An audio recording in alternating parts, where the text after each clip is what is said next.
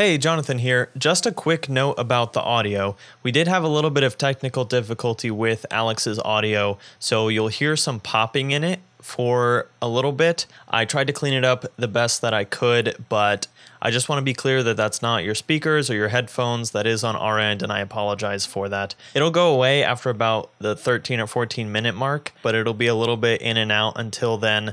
So just wanted to make you aware. And with that being said, please enjoy the episode.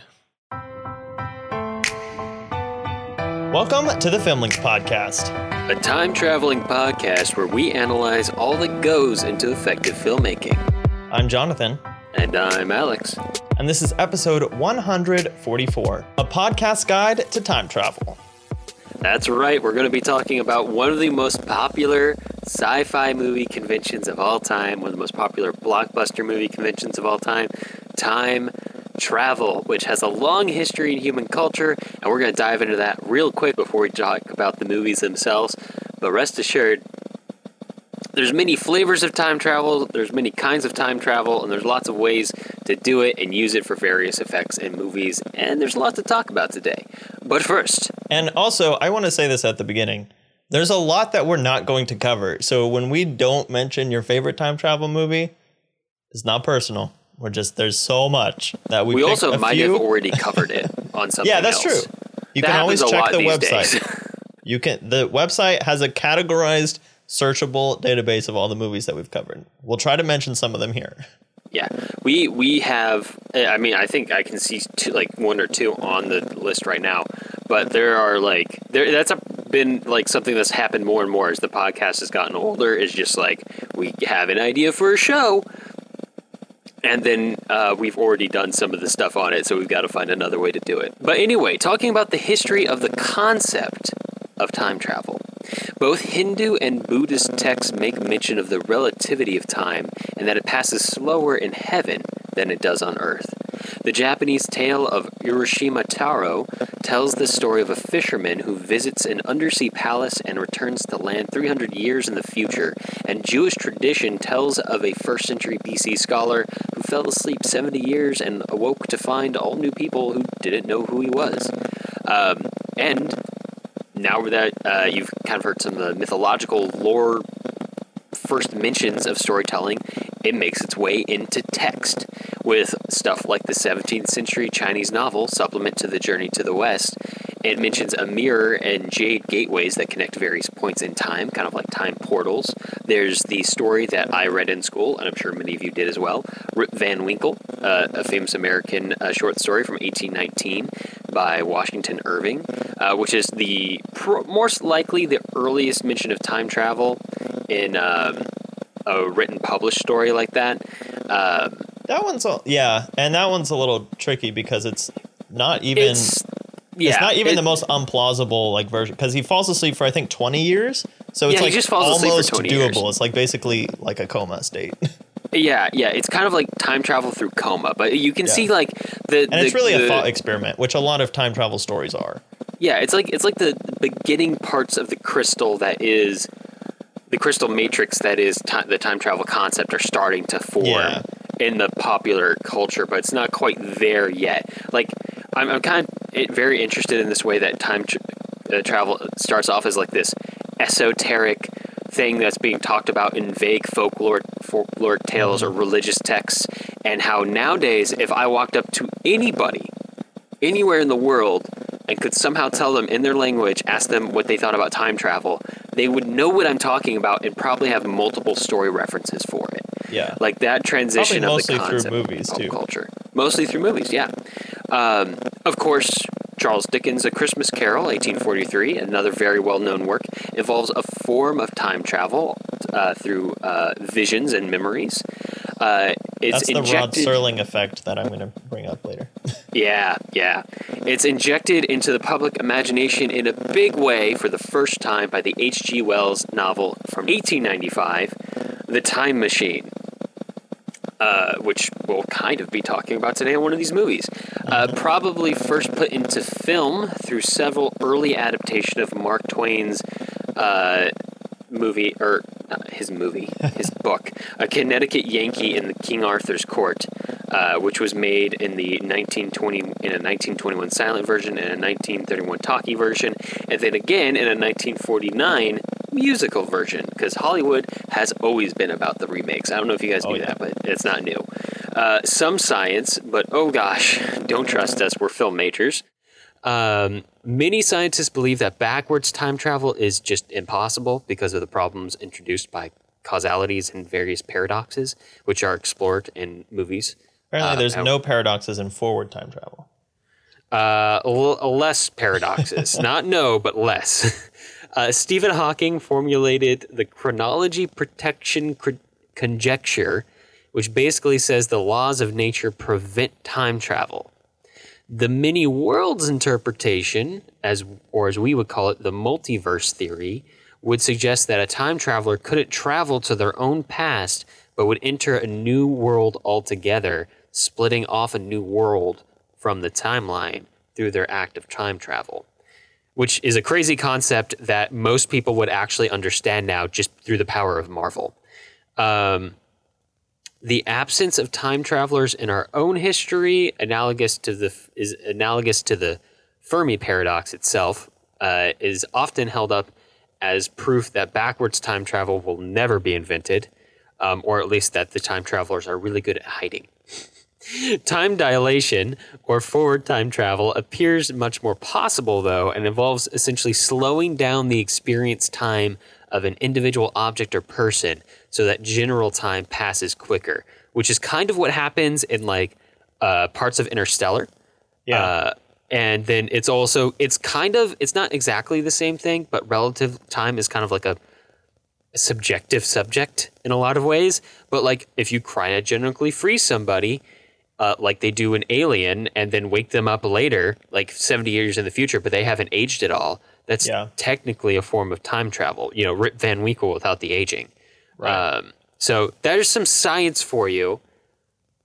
I don't understand most of it, but I do understand kind of like those broad concepts because they exist in so much pop culture content. Time travel has become such a prevalent thing in storytelling that like we all understand it, you know? At, at least like the broad concepts of how it exists in story, right? All right, Jonathan. So what are we talking about today on the podcast? We're starting off with a film from nineteen seventy-nine called Time After Time, based on Carl Alexander's novel of the same name, starring Malcolm McDowell, Mary Steenburgen, and David Warner. And the one of those that you think is Jack the Ripper is not. Um, directed and written by Nicholas Meyer, and cinematography by Paul Lohman. And then we'll be talking about Back to the Future from nineteen eighty-five. We had to, starring, especially because we haven't covered this one somehow yet on the podcast. Yeah, it's actually surprising. Starring Michael J. Fox, Christopher Lloyd, Leia Thompson, and Crispin Glover. Directed by Robert Zemeckis, with a screenplay by Zemeckis and Bob Gale, and cinematography by teen, by teen, by Dean Cundy. You know, I think the thing is, that's that about that movie is we haven't done a Robert Zemeckis episode yet. We've covered a lot of his big ones, but we haven't covered him yet. So that's probably why we haven't got to that. Anyway, probably. Then we'll be talking about Groundhog Day, because we have to, from nineteen ninety-three, starring the incomparable Bill Murray, uh, Andy McDowell, and Chris Elliott, directed by Harold Ramis, screenplay by Harold Ramis and Danny Rubin, and cinematography by John Bailey. And then finally, or maybe firstly, we'll be talking about Tenet from twenty twenty. Get it? It's a palindrome. It's forwards, same and backwards. Starring John David Washington, Robert Pattinson, Elizabeth Debicki, and Kenneth Branagh. Um, directed by Christopher Nolan, and screenplay by Nolan and Emma Thomas, and cinematography by um, Hoyt van Hoytema. All right, so with all that, let's get into Time After Time from nineteen seventy-nine. Jason, take it away. Time After Time from nineteen seventy-nine. In Victorian England, H G. Wells gathers his friends for the unveiling of his newest invention, a time machine to take him forward to his projected utopia of the future. Little known to Wells, his friend John harbors a bloody secret. When the police come calling to find that Doctor John is really Jack the Ripper, the madman slips away in the time machine, leaving Wells to chase him down. But what's waiting in the future isn't the promised utopia, but nineteen seventies San Francisco. All right, Alex, talking about different mechanics of time travel, which most of these use different ones. Actually, the first two will use basically the same mechanics, and that's what I call like a DeLorean. No, but it's like it's a vehicle. You're using a vehicle or some kind of built like a man-made time travel device that allows you to target where you're going. So like you're basically driving through time, and that's kind of what we have it with the with the time travel sled in Time After Time, and with the DeLorean in Back to the Future. They can set what time they want to go to, press some buttons, doodly-doo, and uh, they're off. I would call the H G. Wells time sled the um, the DeLorean of the eighteen hundreds.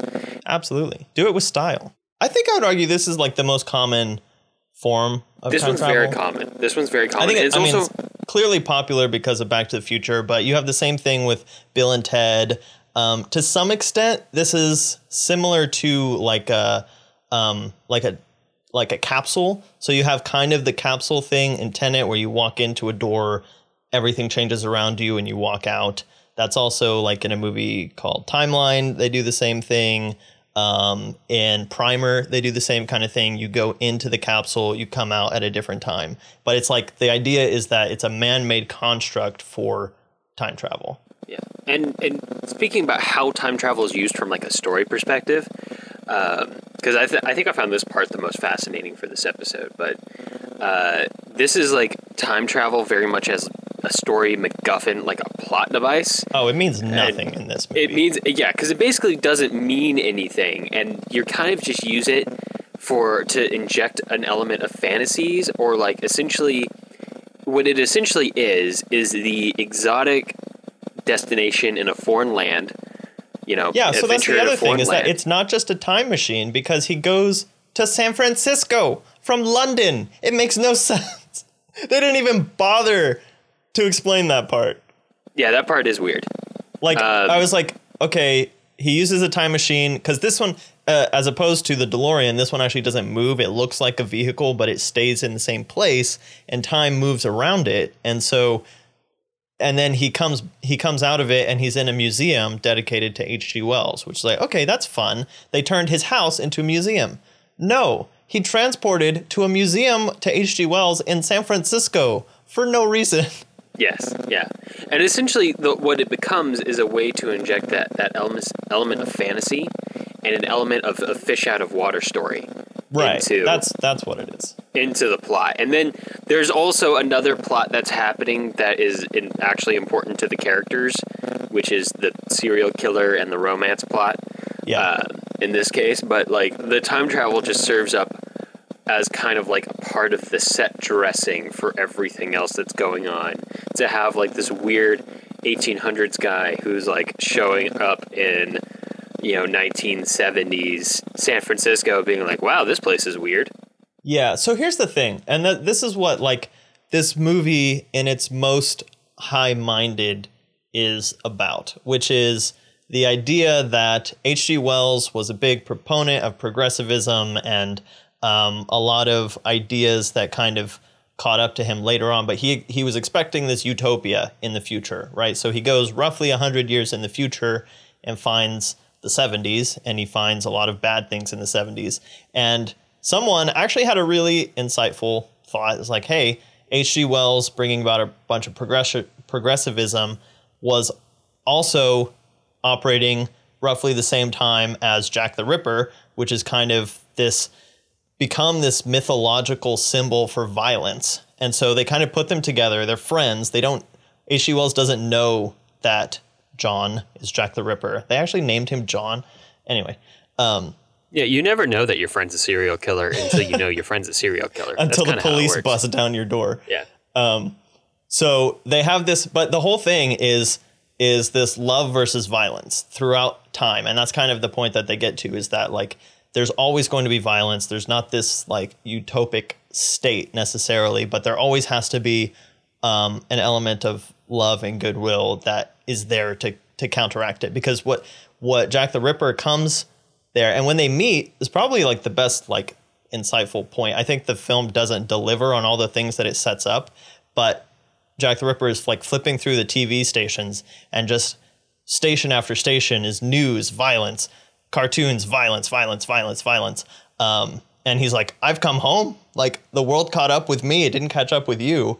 Um, and so that's, I mean, that's kind of where you are in the seventies transitioning to the eighties, is a lot of social movements happening at the same time as a lot of um, violence and turmoil. And so this film is kind of putting those two ideas head to head in, in manifest form, but it also doesn't deliver on them all the way. Like I wish they would have yeah. developed some more stuff. Like at the beginning of the movie, um, Wells and, and Jack the Ripper are like playing chess, and there's this whole thing where they battle off, which is, which is pretty well used trope. I mean, it's from seventy-nine, but still the idea is Jack Magneto the Ripper says, Professor X. you'll never, right. You'll never beat me until you learn how I think. Um, Because Jack the Ripper's like, I'm already in your head. I know how you think. And I really, really wish that that would have followed through more, because there was an opportunity for Wells to kind of have to go down the darker path a little bit and then realize how to combat it. But he doesn't really. He's just he's really kind of a step behind the whole time. And then yeah. and then he wins via Deus Ex Machina, basically. Yeah, the plot Literally. kind of resolves itself on accident. Yeah, with this. Yeah, that. The the little pin in the time machine that just makes no sense is literally just there to end the movie. Yeah, basically, basically, yeah. The um, there is a good theme build up. It doesn't really land anything, so it kind of just ends up being like a semi crime thriller, semi fish out of water romance thing. Yeah, That's I thought very, it was going to be a lot funnier than it was, but it's actually yeah. played pretty straight. Yeah, it's it's like a very. It's like a really, it'd be like a nice movie to catch on T V on like a school night, you know? Like, yeah. Or like not, if you're studying H G. Wells, like why not just watch it? Yeah. Yeah. Yeah. It's, it's a, it's very, you know, it's solidly made. I wouldn't say it's spectacular in any of its technical mm. regards, but it is, it is well made. Um, the writing is Some of the effects are like very early Doctor Who kind of a thing. Very early Doctor Who. Or like Doctor Who. First season of, of Star Trek. Mm-hmm. Yeah. Yeah. It's, it's from, from a very similar era. Right. Um, and you know, the performances aren't terrible. They're interesting. Uh-huh. Um, they're, I would say like, this is like, I saw someone describe this movie as comfort food, and I kind of get where they're coming from. Like there's nothing spectacular about it, but it's just like a solid, like mid movie, if that makes sense, mm-hmm. you know? Yeah. And, And like, like I, I, I enjoyed it. I don't know if I'll remember it forever, but I did enjoy it. Yeah, yeah. Say, the interactions between Wells and Amy are are fun, um, and yeah. they have a good kind of on-screen relationship. Good dynamic, yeah. I do, I do. I think I, the part I enjoyed most was that it was the second movie I've seen Mary Steenburgen in, where she is living in the big city, and a strange man in a sled shows up from an exotic location and turns her world upside down. And wearing a funny hat. And is wearing a funny hat the entire time. Yeah. The other movie being Elf, where all of those same things she's, happen. Yeah, she's the stepmom in Elf. Yeah, it is It is absolutely wild that it, like the same thing happened. Um, and it, Elf is very much like a similar movie, right? Where it's like it, a stranger it is, yeah. in an exotic foreign land who goes on an adventure in the big city. Um, There's just no uh, rapist homicide in Elf. That yeah, I there's remember. no there's no Jack the Ripper in Elf yeah. that we know of. It's been like a year since I've watched it, so. Um, but yeah, I do think it's kind of interesting that they do set it up as this sort of triumphant love story, and there's a lot of like these weird like, paths to go down. Yeah, I know, and again, it's it's got a lot of these pro- progressivist ideals and stuff in it, but like the choice of H G. Wells and and Amy, who he did marry a woman named Amy Robbins as his second wife. Um, but he also had a lot of affairs with her later on in his life. And uh, so it's kind of just funny that they, they're like setting this whole thing up as like H G. Wells, and he gets the girl, and it's like, yeah, doesn't go great after that. But it's also weird that in a, a, a fish out of water story like this, we see kind of not that much of San Francisco. Oh, like, yeah. There's like the one shot of him struggling to walk uphill. And that's like the San Francisco joke. But yeah. there's not. Oh, and then they they do mention the Golden Gate Bridge. Um, So th- there's like, like there's tiny bits of it. Of it. Yeah. But I like, will say, you know, like the montages in Elf are like, using that as a comparison, right. is, is like this fantastic, fantastic exploration of like Buddy encountering with all these different aspects of life that he'd be unfamiliar with about the big city yeah. and like seeing, like learning more about how his worldview through his lack of world experience. And especially talk, taking off of like what you said earlier about how there's all these themes about like how the duality of violence and love in the world and how in like San Francisco, nineteen seventies San Francisco, it's kind of like they just got both dialed up to eleven. Right. Like it's a great setting for it. Him, it doesn't make sense, but it's perfect. What if we saw, you know, H G. Wells exploring more of the city? He could be, and you don't even have to like make it like its own thing.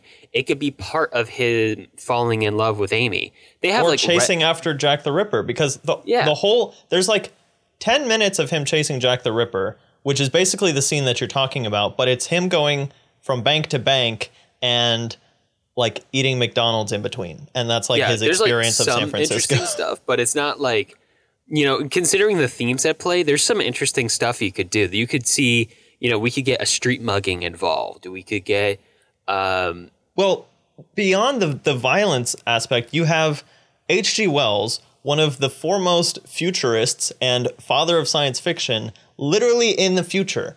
And I think yeah. one thing that's interesting about this is that they don't take that time. Like in Elf, Buddy is enamored with everything that he encounters that he's never seen before. In this one, it's like H G. Wells has a much more rational approach, which makes sense. But he kind of like picks up on stuff and then he's just like, normal about it. Like he learns what a phone is. Yeah. He can use it. He's not that. And but it's like you're he was he was amazed. He was showing off his light bulb in his house back in London. Yeah.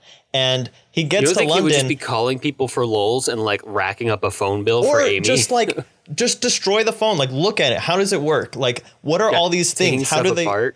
Like taking notes? Like just just like again, this this is one of those movies, and we've talked about several movies like this, but there's so much potential here that I get the the track that they took, but there are a lot more interesting tracks that I think they could have gone down.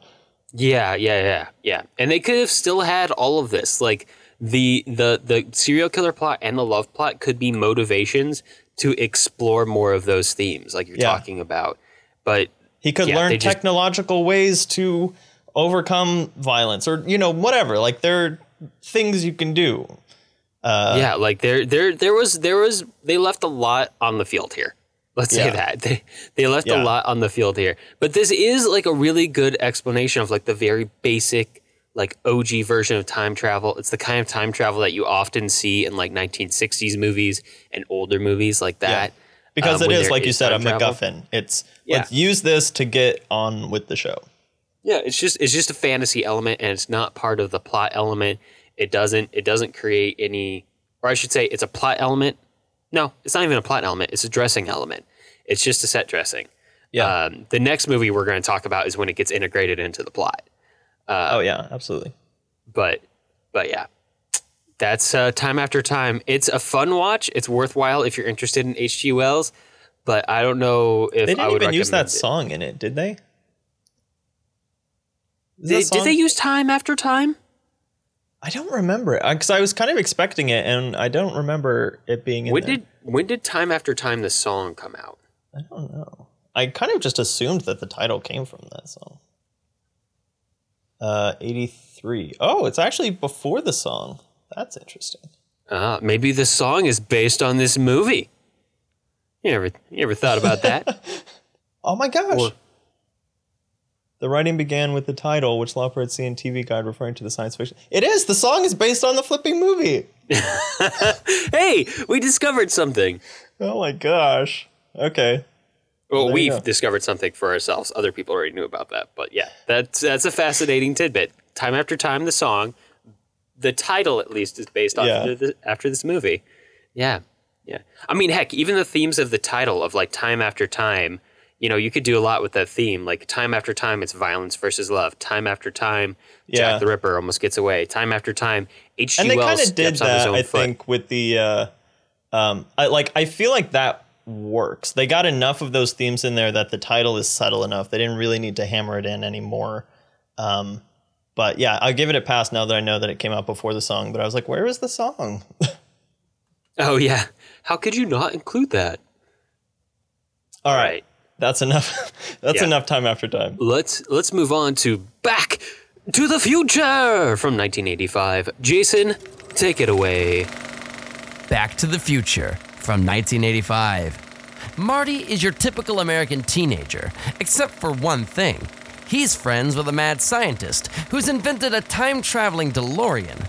After an unexpected run-in with terrorists leaves the past as the only escape for Marty, this teen from the nineteen eighties finds himself stranded in his parents' era, the happy days of the nineteen fifties. Now Marty needs to fix his own damage to the timeline by getting his parents together at the school dance before he can catch a ride back to the future. All right, Jonathan, I think what we're doing, what we're looking at here might be the most eighties of the eighties movies. It's definitely one of like the most signature eighties movies from that generation, but I think it's pretty safe to say that this is like it, it's it's at least in the top three. Like this is an incredibly eighties movie. It's a big, it's bright, it's a blockbuster. It's got that merger of like a good story and good plot that we talked about on a recent bonus podcast, where you know you're starting to blend the story elements from auteur cinema with the plot elements of B-movie cinema. And it's just fun. The pacing is like pitch perfect. The plot elements are easy to understand for how complicated they are. Well explained. The exposition isn't over the top. Like this is this is maybe one of the best like blockbuster. And where it is over the top, like it's played for fun. Yeah, yeah. And ironically enough, for a movie that is one of the most eighties movies ever, it's set mostly in the fifties, which is crazy. Mm-hmm. It makes sense that this movie is so obsessed with the fifties because the time difference between the eighties and the fifties is pretty similar from the time difference of like the twenty tens and the eighties. And I don't know if you guys no, that's were a great point. Happening in the twenty tens, but people in the twenty tens, we were obsessed with stuff in the eighties, and mostly I mean, my parents Stranger were Things, stuff. Case in point. That's literally yeah. all you need to say. Stranger yeah, Things Stranger has brought Things it back, like was, so was hard. Set in the eighties, and it's kind of that cycle. It's it's about people who grew up during that time period suddenly becoming the the people making the thing. Yeah. Right. And to that point, to that blockbuster point that uh, we've been talking about through some recent content, where blockbusters kind of present this. Um, this merging of auteur cinema uh, story with plot elements from fantasy and like genre B movies. Um, the fifties were a like high point of genre movies before they merged into oh, blockbusters. Yeah. You know, schlocky sci-fi movies, crazy big animated monster movies. They were happening in that time. So the people in that time were fascinated with these sci-fi elements and they grew up on that. They went to film school like Zemeckis. And well, actually, I, I can't say that Zemeckis went to film school. I don't know for sure, uh, but I'm pretty sure he's a film brat. And then he, and then they're now the people making the movies in the eighties. So it makes sense that there's a connection between the two. But mm-hmm. boy, oh boy, even when this is in the fifties, it still feels like an eighties movie through and through. Oh yeah, oh yeah. Um, and again, like this being in that era of the uh, the American New Wave, the film brats, film school brats. That's also the era that. We start incorporating, um, it started maybe in the seventies a little bit more, but incorporating pop music into film scores and stuff like that, rather than just yeah. using original music. And what a great time to incorporate pop music in the eighties. Like every, like, I think yeah. like the note that you put in there is like, not all the songs like are most like appropriate most of them to make the no exact sense. Like scene, but dang it if they don't get the feeling across. Yeah. Like the, the opening scene with the skateboard. Yeah. Uh, I where Marty's going to school or he's late for class or something. I don't even remember. It doesn't matter. Um, and it's playing That's the Power of Love. Yeah. It has right. nothing to do with anything that's happening on screen. But like the tonality of the music is there yeah. to tell you it doesn't matter that it doesn't make sense. This is like. And also this, this is, is a movie about the birth of rock. So. Kind of like it's it's weird. It's a weird it's a weird like like Rock like grandfather paradoxed itself. Yeah, it was it was weird. Um, but yeah, it's it's it's it, it's a weird movie, but it does have that. It has it has the. We should talk about the time travel specifically because mm-hmm. we've moved from it's just a venture to an exotic land. The fifties are more than an exotic land to Marty McFly. They're very personal to him. Because we're right. in the we've messed up the timeline paradox, right? Yeah. The and this is the, not like going back in time to save Abraham Lincoln or whatever. This is going back in time to make sure that you are still alive when you go yeah. back. And that's the and thing. It's is, like in Time After Time, it was mostly like he did have to go back, but it was mostly just a matter of going into the future. In this one, it's like we're going into the past, but we also have to get back. So there's the yeah. that dual element of. Going it's in the title and forwards. I know that's literally, literally what the whole movie is based on. Yeah, and and so here's the thing too is that be, the messed up your personal timeline plot. I think the reason that's so important in the development of like time travel as a story element in film is that it's personal, right? Yeah. The stakes of the of the plot mechanic or the set dressing have become personal, and because of that, they are they're just. So much more important to the characters and so much more important to the audience. You care if he goes back to the future. You know, that whole last weird se- sequence in uh, Time After Time where they're talking about whether or not they'll go back to the past together, whatever. Yeah. You know, I doesn't don't matter. really care about that. You know, yeah. the, the serial killer plot's resolved. I've kind of checked out. It doesn't really matter. It matters. There is tension in this one that makes you care about the mechanics of the time travel. And then on top of that, they deliver with presenting the time travel mechanics through one, a very charming character in Doc Brown, and two, as weird as he is, a very clear character in Doc Brown. You know, when he tells you exposition, it's simple, it's to the point, it's exactly what you need to know, and nothing more. Mm-hmm. And when it's meaningless gibberish, it's just meaningless gibberish, and it, they don't try to over-explain MacGuffin things. Like one point two two gig, gigawatts or whatever. It doesn't matter that it that's not you, really... It's a lot. That's all yeah. you... Yeah, you get the point. It's a lot. You, yeah, exactly. And that's that's like the kind of storytelling they're going for here. Like, the details don't matter. The lyrics of the song don't matter. The vibe matters, and they yeah. nail it. Now, yeah. there are some... And and you know how we talked about with Time After Time where they do the tour where we were bummed that they missed out on a tour of San Francisco. They do do a tour of um, the of fifties. The nineteen fifties version, and they do a very nice thing that it becomes an element in a lot of future time travel movies, which is um, they the, uh, the montage is a popular thing in a lot of comedy movies, but especially. especially in time travel movies, they use a parallel montage, for lack of a better term, where we see the one, uh, for comparison's sake, in time time frame A, we see one sequence of events, and these, we see the sequence of events recreated in time frame oh, B yeah. in the same place or same setup, but just in a different time. And that would be the skateboarding scene, right? Where Marty mm-hmm. invents skateboarding, apparently, by well, wrecking also- that kid's pushcart. I mean, this is this is kind of throughout, right? Because you also have the bookends of the film is the future, right? So you have yes. you get you get a day in the life of Marty mm-hmm. in the current, present, future, whatever. He goes back, changes some things, but makes sure that he's still alive and his parents still get together, the important stuff. Goes mm-hmm. back to the future, and we get another like the same sequence.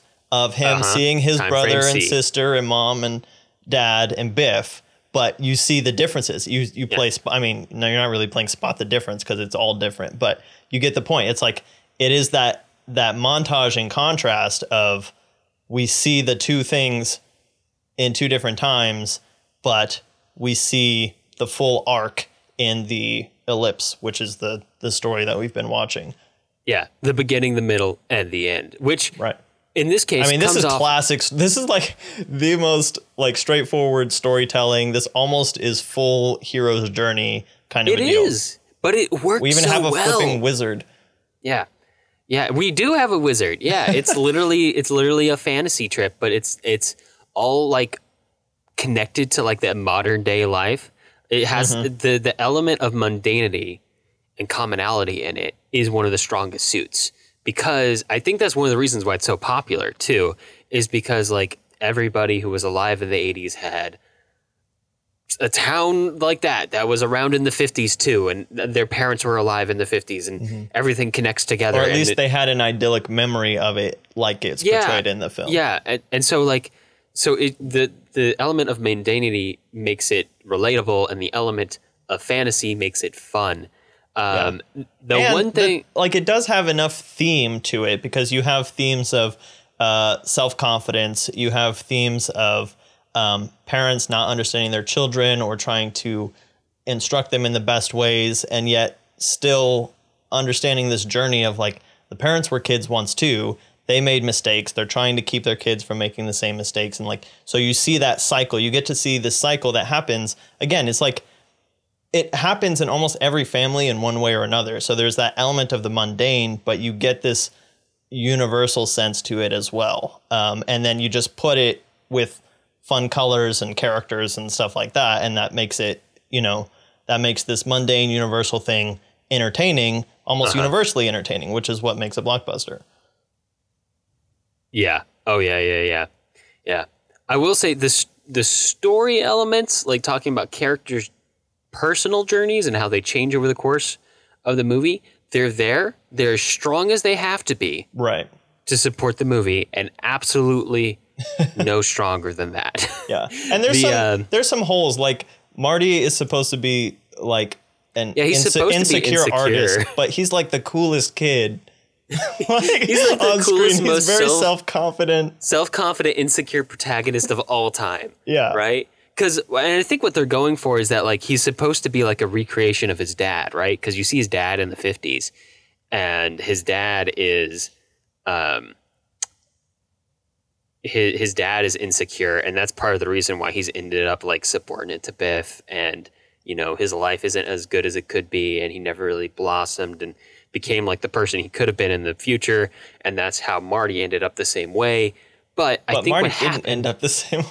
I think what happened is that that was what Marty was supposed to be in the in the script or the creation of the story, mm-hmm. but Michael J. Fox is just so charismatic, charismatic yeah. that like it's impossible. Well, the other have, thing though, because I was thinking happen. about this, and if you want to overthink it, you shouldn't. But if you want to overthink it, you could say that like essentially the story shows that um, George McFly is the kind of guy who could raise a son like Marty became. And in some sense, Marty got that in spite of George's, you know, present self at the beginning of the film. And so Marty kind of just helps him become George, become more of himself, become more of the guy that could produce a son like Marty, who is self-confident. And then by the yeah. end of the film, I mean, Marty's literally the only person who doesn't change personality wise by the end of the movie. Yeah, yeah, yeah. Which is a style of protagonist. I will throw that out there. Right. If I don't everyone think else the, changes, which is the I, point. I, like something has to change. I don't know if that was necessarily the intent here, but that is that is kind of where it ended up going. I think. If, oh, he I, got the self-confidence to play guitar. I forgot. That's his arc. Yeah. yeah. That was weird. You know what? It's better than the third one where his entire character development becomes Don't Call Me Chicken. I don't know if you've seen all the Back to the Future movies, no. but that's where it goes. Oh, gosh. Uh, you know what? They're both great is the thing. The whole trilogy is amazing. It's just that, like, as a character, I don't think they ever entirely figured out what they were doing with Marty McFly, but it doesn't matter because he's charismatic enough and iconic yeah. enough. Like, the vest, you know, it, Back to the Future two with the hoverboard. Like, it almost just doesn't matter that his character isn't anything else. And it kind of... It almost becomes like an element of like what we talked about way back when we talked about with the James Bond movies, where um, it became a thing where your, you know, your suburban dude teenager could project himself onto Marty McFly oh, yeah. and be like, "That's who I want to be." He's he's confident. He has a hoverboard, and no one calls him chicken. I don't need anything else to be a person. That's that's what I want to be. Yeah. Actually, I know too many adults who are teenagers in the eighties who that is their personality. But that's oh, neither man. here nor there. Thanks, Robert Zemeckis. Um, you know what? Here's the thing, thing I'll say. that's an improvement over the way time travel is treated in Time After Time. And I think this is something we're going to see, is that the as the public understanding of time travel and the story creators' understanding of time travel increases, the quality of the treatment of the mechanics gets better too. Oh yeah. And it's it's that now the the dual motivated pl- uh, plot points are all tense and keep you interested in everything happening. So we've got a very strict deadline when the lightning strikes to get Marty back. Yeah, I did and, want to bring like, this up. X number of things ha- need to happen before that happens. It's a really good, like, you know what I realized? Essentially quest structure. Yeah. Yeah, and watching that climax, I realized, and again, this goes back to the whole film brat thing, is like, it, when you can, when you know the elements of story structure, like you can see this stuff, because that climax is one of the best examples of the Pixar principle that yeah. coincidences are terrible to get your characters out of trouble, but they're great to get them into trouble. And during that climax, there are probably four or five coincidences that just things go wrong. Like the car won't start, the the plug doesn't reach, the plug yeah. breaks again. Like everything goes wrong right after another. And you have like this tiny, and you actually don't get a clear countdown, which is part of the genius of it. You know it's coming. You know you have like a yeah. minute or something, but you don't know how long. And so things just keep going wrong. You're like, are we out of time? What's it? Is it time? and and then it just all lines up to hit at that exact moment, um, which makes it so satisfying. But it's also like, this is storytelling one oh one, guys. Oh, yeah. Yeah. The way all, everything crescendos at the same time. Uh, it's good, man. It's good stuff. Yeah, good stuff. Good stuff. It's what it's what anything that's like the way the plots crisscross at the climax is just what all plot heavy. Oh yeah, not, yeah. Not to mention that the the friggin' dance should. Is happening at the same time. Yeah, the, and the, the coincidence of the, Biff coming and ruining that plan. Like, yeah, there's probably ten minutes where just coincidences are building tension and uh, mm-hmm. and being great. Yeah. Oh yeah. It's it's very well set up with the little surprises and the little whoopsies that just kind of challenge the protagonist, and the fact that they just persevere and keep going and find a solution. It might be a weird solution, but they find it and they make it work, and it's entertaining and fun and effective. And even at some point, Marty has to become more confident than he already is in order to play guitar to yeah. get his, which is, I don't know, a weird scene considering a lot of stuff that happens in the movie. Like basically at that point, his parents are already together, but they give you another coincidence that his dad still lacks a little bit of confidence. And the thing that'll give his dad more confidence is the power of rock and roll. Oh, um, yeah. Also, he has to push a kid. Yeah, he has to push a kid, which, again, very fifties weird macho mentality popping up again. But yeah, it gets um, it gets it gets to where it's going. It, it's it's uh, but all the stumbling blocks along the way is what makes it interesting to get where it's going. Oh yeah. So it's it's much better. All of the plot contrivances don't feel like contrivances because they all stitch together so well. Yeah. Um. It is it is is high quality plot. Like seriously, like if you want to learn how to write good plot for movies, just watch blockbusters. Blockbusters will yeah. teach you how to make good plot, and you'll especially know if it's good era. Plot or not. Yeah. Yeah. There's lots of blockbusters now that maybe don't always have the best plot. Um, I would argue that's maybe because there's just more blockbusters, so the spread is even wider. Maybe it's not that they don't have good plot, it's just that the plot originality is hard to come I by. Think, I think that's an element of it too. I also think that it, if we can sidetrack just a second into something bigger than the scope of uh, the Time Travel Podcast, there is a lot that's put pressure on plots in recent years, because everything has to be a franchise now. So yeah.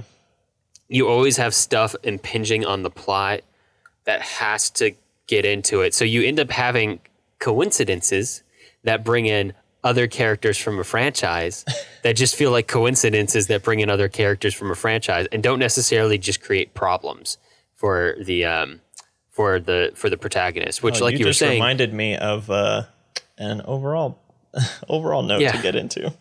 Like like like we were like you were saying with the Pixar principle, the only good coincidence in a movie is a, the one that creates a problem for your protagonist. Well, when it's just a, a clearly a coincidence to bring in another character or a cameo, sometimes it's all uh, it can just be frustrating or make the lose you like suspension of disbelief points with the audience, which is very much a thing.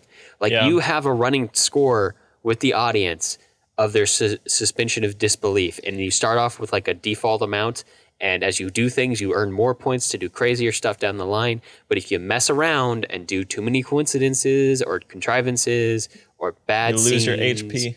You lose your H P, and you can't make it to the boss level. So you gotta you gotta stick through.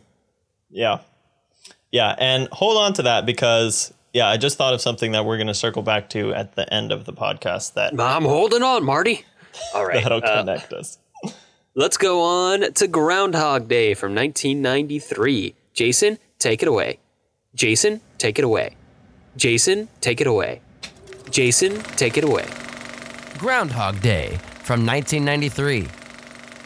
Phil Connors is a Pittsburgh weatherman with the belief that he deserves to be much, much more. Sent to his chagrin to cover the prognosticating of the punctilious Puxatawny Phil, the groundhog for Groundhog's Day, Phil Connors finds himself trapped in this hellish assignment beneath his dignity and in a small town beneath his notice as he wakes up every day to the same day, February second, over and over and over and over and over and over and over and over and over again.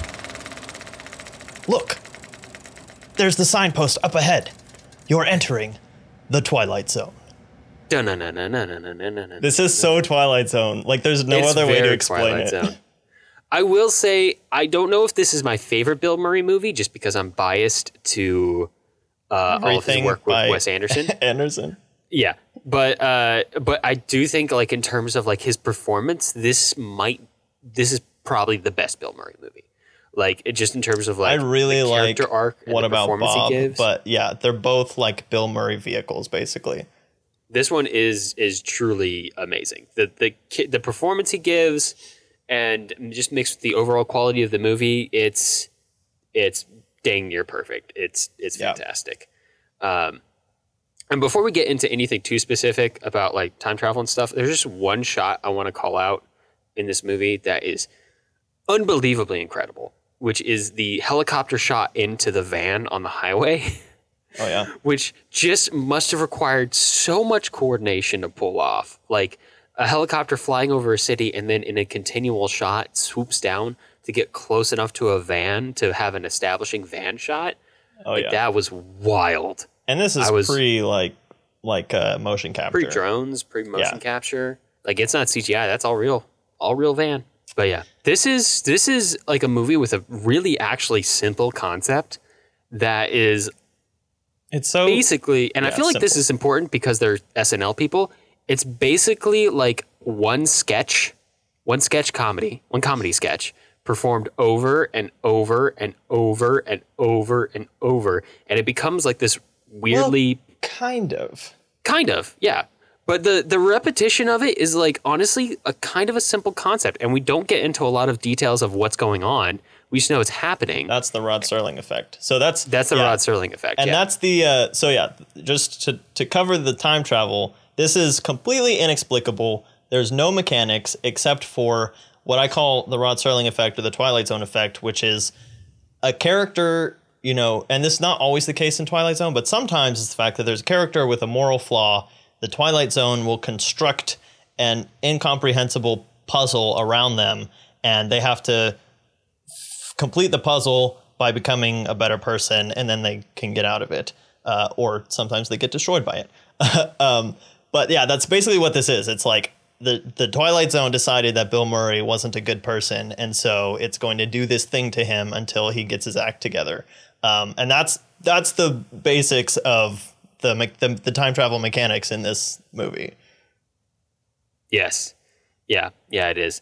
And it, you know what? It works. It works. And I like I like the idea of this because almost by accident, because I don't think this is the original intent. I don't think you arrive at this super fast. I think it's just the idea of like, it, just like what if you had to live the same day over and over and over again? But also kind of that that's just sort of what we're all doing every day. like the drunks at the bar with, that's like the most philosophy that gets into this movie is, is Bill Murray sitting at the bar with the drunks. And he said, what would you do if every day you were stuck in one place, forced to do the same thing over and over and over again? And the drunk's like, that about sums it up for me. It's just like, this is a lot of like, people's yeah. like normal experience. Like, yeah, that's just kind of is life, right? So it, through that, like it, I think that's what makes this movie really special is that I don't know if it's set out to do this, but it becomes this like allegory for both like the drudgery, but also the joy of everyday life and like what can be achieved yeah. through that. Like it is the, adjacent the, to A Christmas Carol in that way. Yeah, like the turn, the turn in the movie where Bill Murray realizes that he could just slowly work on improving himself every day because why not is so like weirdly inspiring.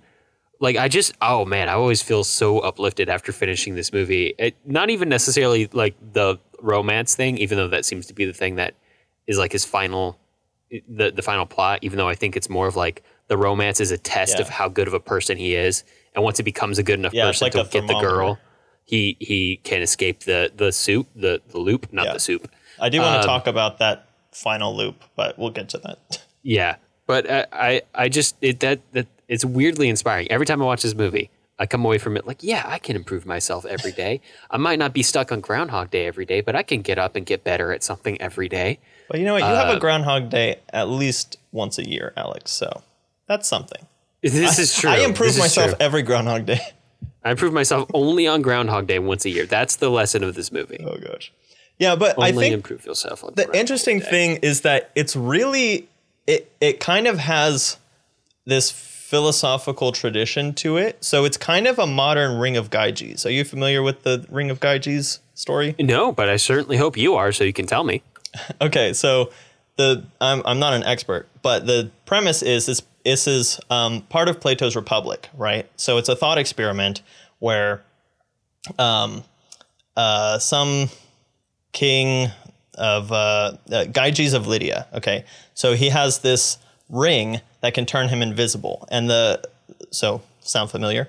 But the thought experiment mm-hmm. is if you had a ring that could turn you invisible, if anyone had this ring, would you still be a just person if there were basically no consequences to doing whatever you wanted? So it's this, you know, if, you know, doing the right thing when no one's looking, basically, like integrity. To boil it, to boil it down to, yeah, that. And so this is basically what that is, because he realizes quickly, and that's another thing that the drunks do, is like when he's he's like, they're like, we would have no consequences, no hangovers. And so he quickly goes through the Ring of Gyges parable by, I think, like right after that, he goes through like picking up a, a lady, like using this power to learn everything about her and uh, and and pick her up. He steals money. Like he learns how to do all the bad things first. That's like the first yeah. thing that he does. And then he realizes oh, yeah.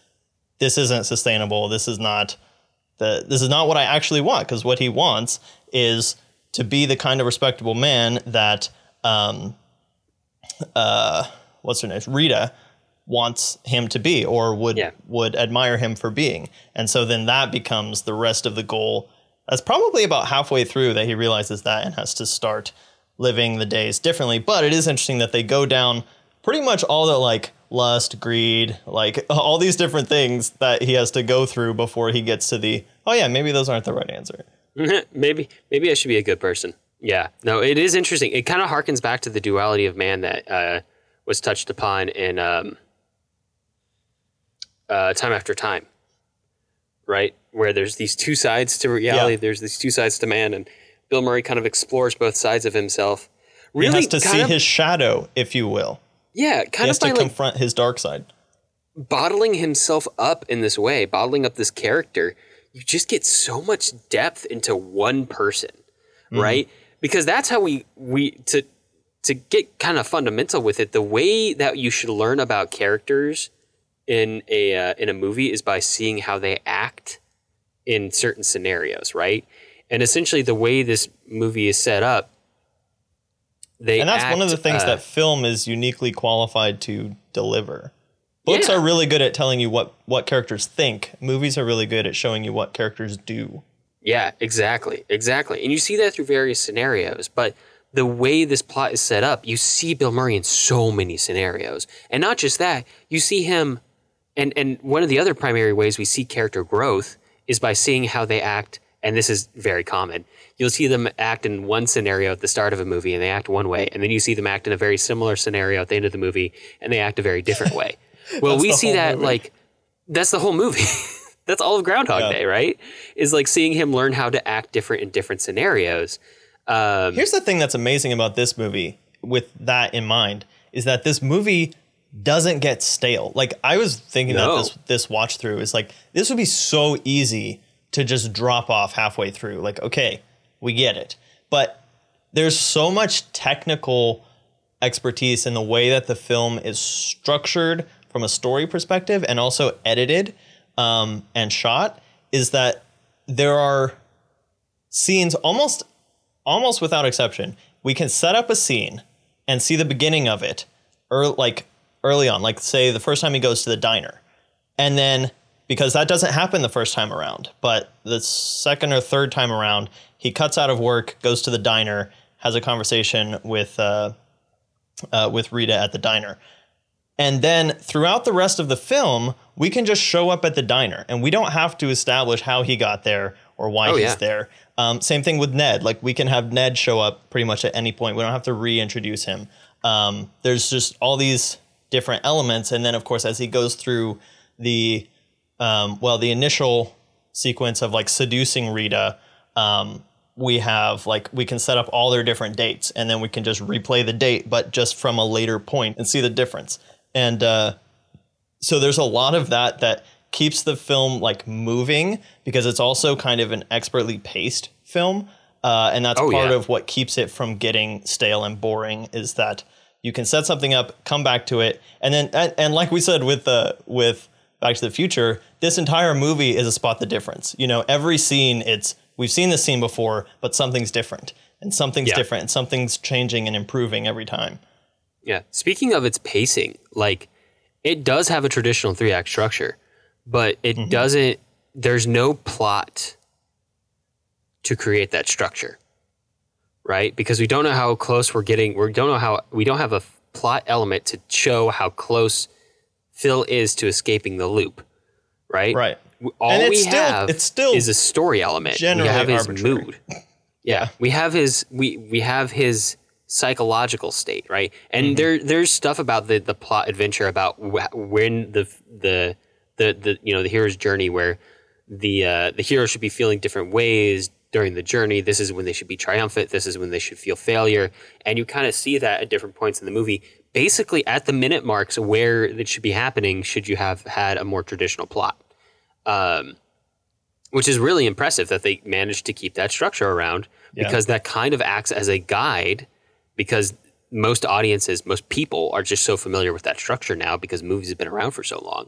That like we use it as a guide to kind of know, you kind of can still feel how deep you are into the movie just based on how like down and out or triumphant or resolved or changed Phil is. Yeah. Um, and you, there's always that there, there, the, even though there is no clear guide, there is that tension every time the alarm clock goes off. Is it going to play the same song every yeah. time it goes off? And that happens a lot throughout the movie where you don't know. You don't that know. That is the most genius thing about the last up. scene too.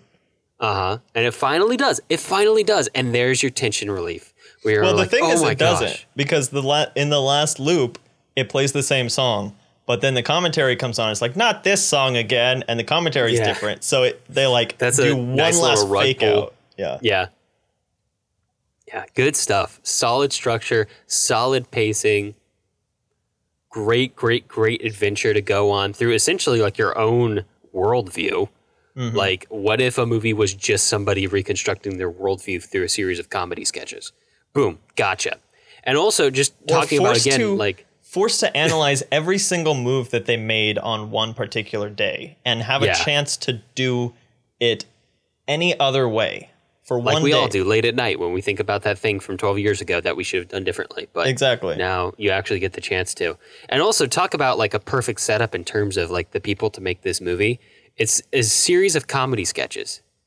almost yeah. anthological in a way, because like the the time relativeness between them doesn't really matter. Mm-hmm. Um, and it's it's a bunch of S N L people, like it's the S N L crew, yeah, who who come in to do it. So it's like it, it's could not be a more perfect team to work on this particular thing. Yeah, absolutely. Um, excellent, excellent setup. Let's talk about the last loop, um, because the, I was the last kind of loop kind of unsatisfied with it this watch through. Um, yeah, it wasn't loopy enough for you. Yeah, it just didn't. It didn't start over, and that just wasn't no.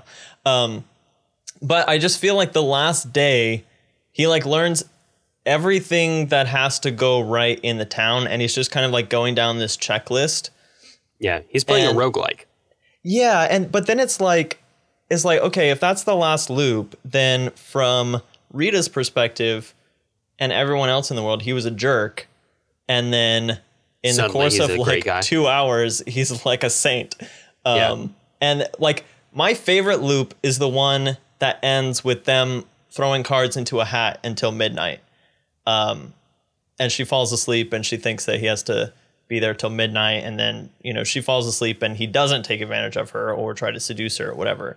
Like, I feel like that's the most realistic loop of him, like taking a day. You know, he's not doing anything crazy. He's not doing everything right, but he ends it like very respectfully of her. And he's, you know, he's content with the way things are. Um, I think that's an important marker for him. I do think there is. So there, there there is this weird perception thing from the audience's point of view. And it makes sense when you consider that the same thing is happening from Phil's point of view, where I think we forget by the end of the movie that like, Phil has literally met this woman two hours ago. I know, that's the other thing. Is this is the like, first day he met her, which is which is wild that they could fall in love that fast. But like, also to your point earlier, where you're talking about like everyone thought this guy was a jerk. Well, it doesn't sound like anyone actually knew this guy very well. So it sounds like, especially if if this uh, if this woman just met him two hours ago, like the first impression was of jerk, but suddenly he she finds out that he's Larry that, knew it, him, her dream guy. Yeah, like I think I think that's how he can get away with the change. And most of the people in the town have never met him before. Right. Um, the only other person who would wouldn't make sense is the camera guy, who apparently yeah, has known him for a while, but also no disrespect to Larry. Kind of a dope. Yeah, just, no one's gonna care what he said. I think he's just happy that like Phil's being nice to him. Yeah, yeah. It's just that was that was my nitpick. Is like the last oh, day sure. is a little sure. bit too perfect. Um, and you know what? That's what you spend those cards that you've racked up over the course. Those uh, those suspension of disbelief points that you've earned with the audience. That's true. That's what yeah. you spend it on. Because on the rest the of the movie is is pretty spot on. Yeah. Because at that point, the audience just wants exactly what ha- happens on screen to happen. You have to make the audience want the ending and also be a little surprised by the ending, and they pull that off. Yeah, so that's true. That's that's that's the art of story making. Indeed, indeed.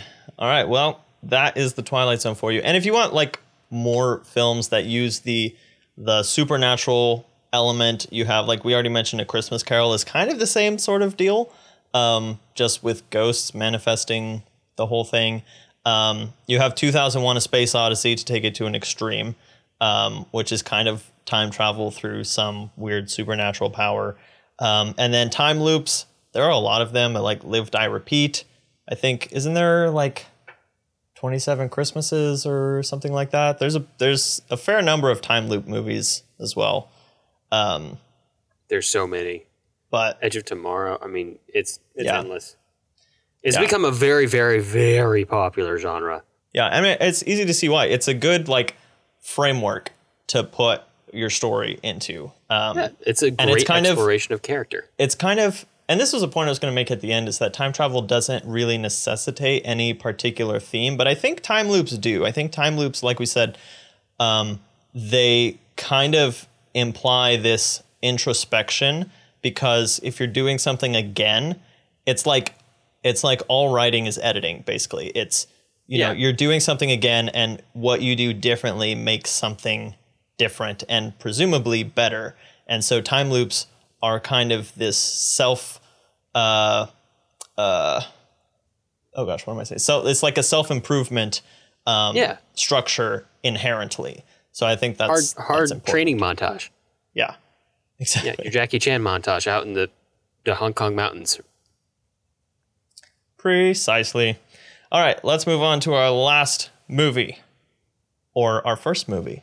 Who knows? Our first movie. The first movie we've ever watched, actually. Tenet from twenty twenty, Jason. Or sorry. Away It Take Jason. Tenet from twenty twenty. An unnamed special ops soldier fails a mission after witnessing a bullet fly at him in reverse. After consuming a cyanide capsule under enemy interrogation, he is rescued and thrust into a world and time-spanning conspiracy to stop a world war.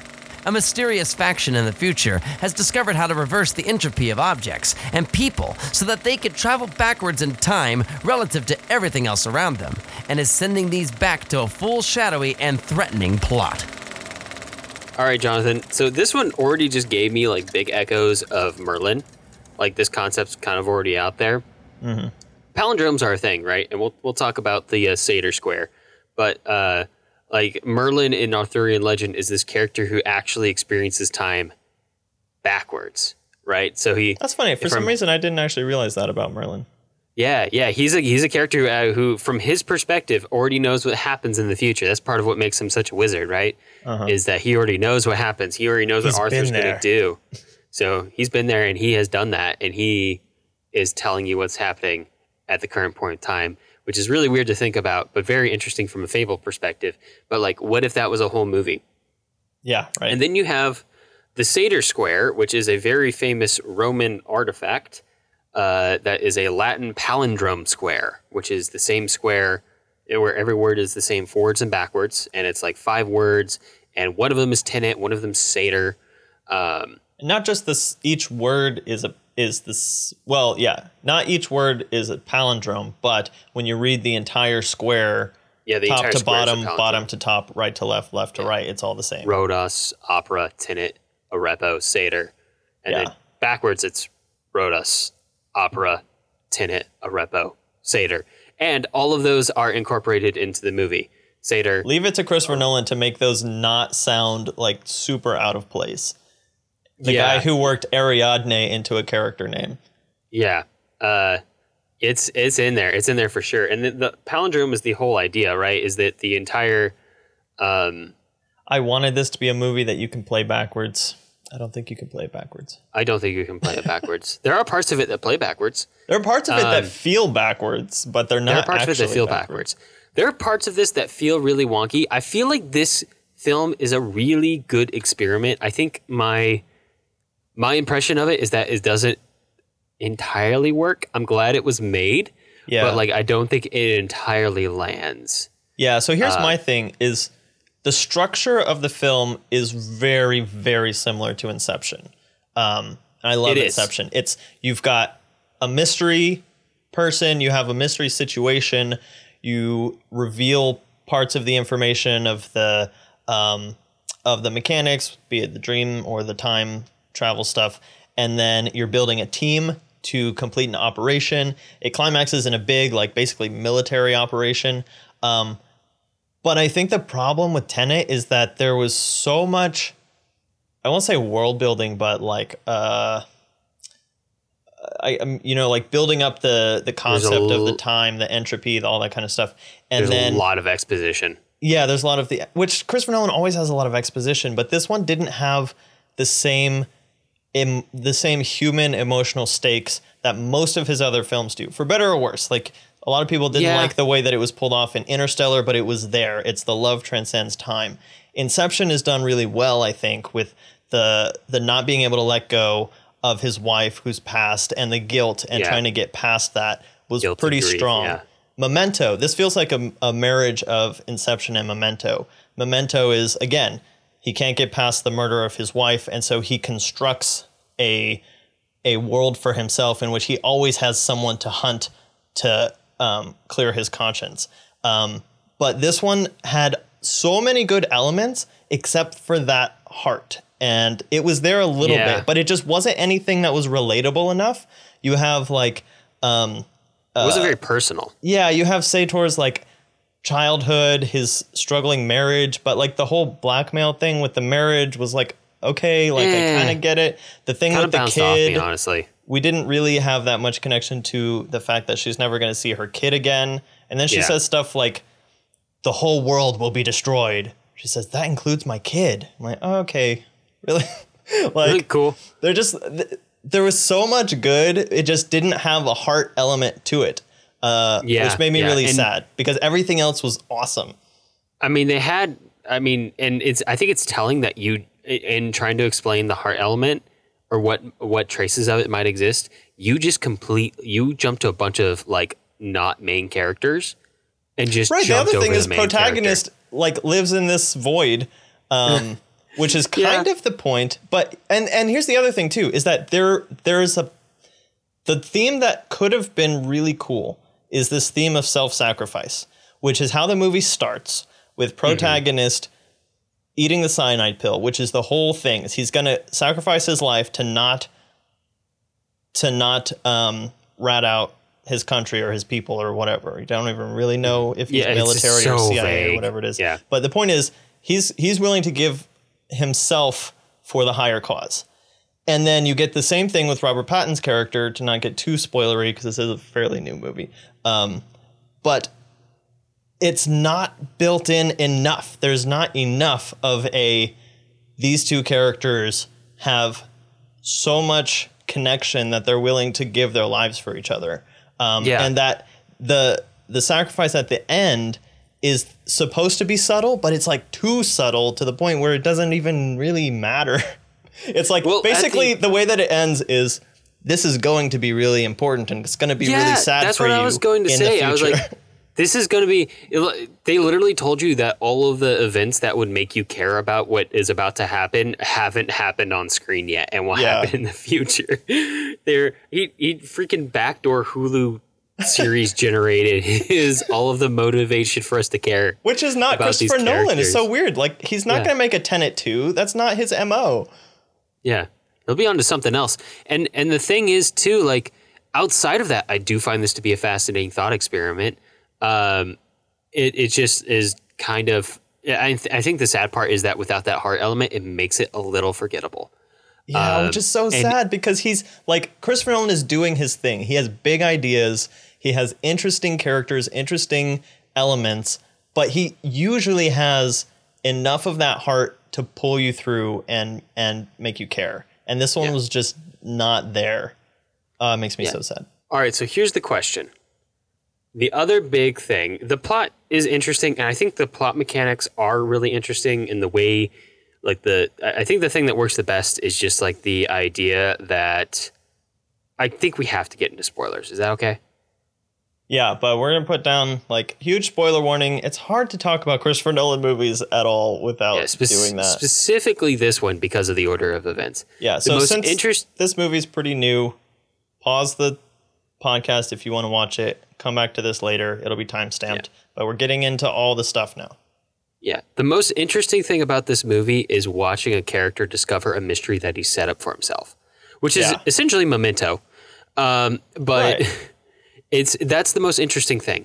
The other two things that, it, that we already mentioned uh, that I think could be really important to this movie in particular are the characters, which seems like maybe a miss on that, probably a miss on that. The other yeah. thing is uh, the action scenes, because they promise to be very unique and very different because some elements are reversed and some yep. elements aren't. And I think in the final watch, it's a very te- impressive technical achievement. Mm-hmm. The question is, you know, uh, Christopher Nolan had this theory about this would be a cool way to pull off a uh, an action scene. He tried it. Does it work? And I think some of them do. Yeah. And I think some of them are like, okay, that's an interesting idea, but I don't think it makes this better. Well, than yeah, it some of them been. Is you're still catching up with the concepts a little bit in your head. And so like on the first yeah. watch through, you're not f- completely sure if you're understanding the whole thing, I think. Yeah. Um, like so the, like, um, like with the car going backwards, I'm like, is the car inverted? Or because the car had the ice on the windshield, but I thought only he was inverted. It's just some yeah, of that that's, stuff. That's is the confusing. Other question. Yeah, yeah, like the like the way like inverted and uninverted people and objects interact with each other still doesn't entirely make and sense. And it's not it's not always clear what's what, which is part no. of the point. But and there's and, some indications like the people have to be wearing the little gas mask things. Yes, but I don't know I if think, they followed through with that all the way.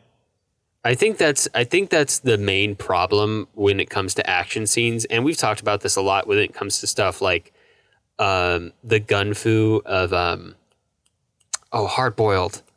Oh yeah, what, of, um, uh, what John Woo, John Woo, or uh, the way Jackie Chan shoots his fight scenes, where you can see everything. Even the um, fights in Inception, like the like the zero G fights, are very were awesome.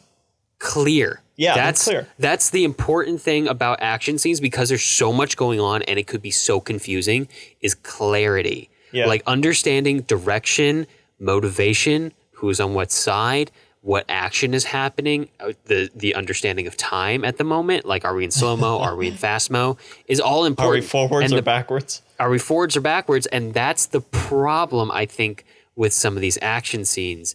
And sometimes, like, honestly, the smaller scale ones where there's less to track make more sense. And like like the first fight that he has, I think, with himself. With himself. Um, in the uh, with the, someone who's reversed with the masked version of himself in yeah. the uh, the lock, locker storage place is actually really good. Both times we experience it because it's small yeah. scale. The main thing with that one is that it's hard. It's hard to do that scene because one character is reversed and the other one isn't. And exactly the, the thing that I felt in that scene is that, like, just in terms of basics for what an action scene has to be, is it didn't really feel like any of the punches land, because that's, one of them is the throwing thing. punches backwards, and it doesn't feel like a fight scene. It feels like they missed every one of their punches for some reason. Yeah, like the, the umph is backwards, and so the umph doesn't come at the right point. So point like so like that that animal instinctual part of our brain right. just doesn't register the hits. So like I and I don't I think like by the way, I think they did the best job they could with these. Oh yeah, I no, think, they did great. It's just I think I think the the I, the concept on paper versus film, basically. I don't think it comes out very well on film is the thing.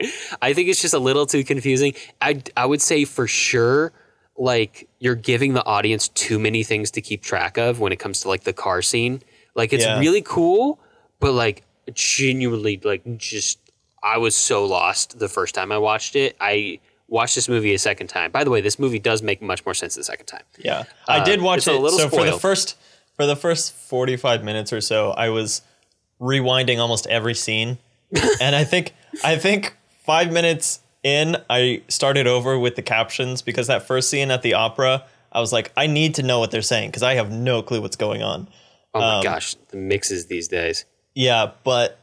And you know what? It's not the mix's fault. It's the weird soundbar phenomena in yeah. flat screen T V's fault, but like still it sucks. But then like the scene with Michael Caine doing exposition, and I'm like, what wait what? okay there's a there's a painting, but it's a fake, and the lady, she like her husband bought it, but she had to verify it, but it was fake. She knew it was fake. She had an affair with the guy who faked it. I'm like trying to figure all this stuff so, out. This scene is like two minutes long. Yeah. So so here's the thing. Here's the thing too. Like I think that for this movie specifically, like the, the, the concept of reversing the time, the entropy for some people and some objects was already so complicated that you can drop all that other plot stuff. Right. You don't you need, need something like, even if it's the most schlocky, like tug on the heartstrings, like human interest, you just need like a really basic human interest to get us yeah, through need, the rest of it. A simple, basic human interest to motivate this. You don't need six levels of international intrigue, even though I know that's what they were going for. You can maybe put that in the backdrop and then just, and they you know, almost had it because they have it. echoes of that with the Pattinson thing at the end. And I'm like, I want to know more about that, but you saved it for the last two minutes. You're going to have to watch for, uh, you're going to have to watch the Hulu series, man. You can't. Maybe the next it, movie will be like, like Tenet backwards. Like they'll just call it Tenet. Re-release the Tenet cut of Tenet. It's just Tenet but backwards. Um, oh, yeah, I think there's just too many. There's too too much being juggled here, and it's not. it, it's not that they didn't do like as good of a job with it as they could. I think it's just pushing the limit of like what people can really comprehend when it comes to so many elements in a short period of time. And like, I don't want to say that like audiences are dumb, because they're not.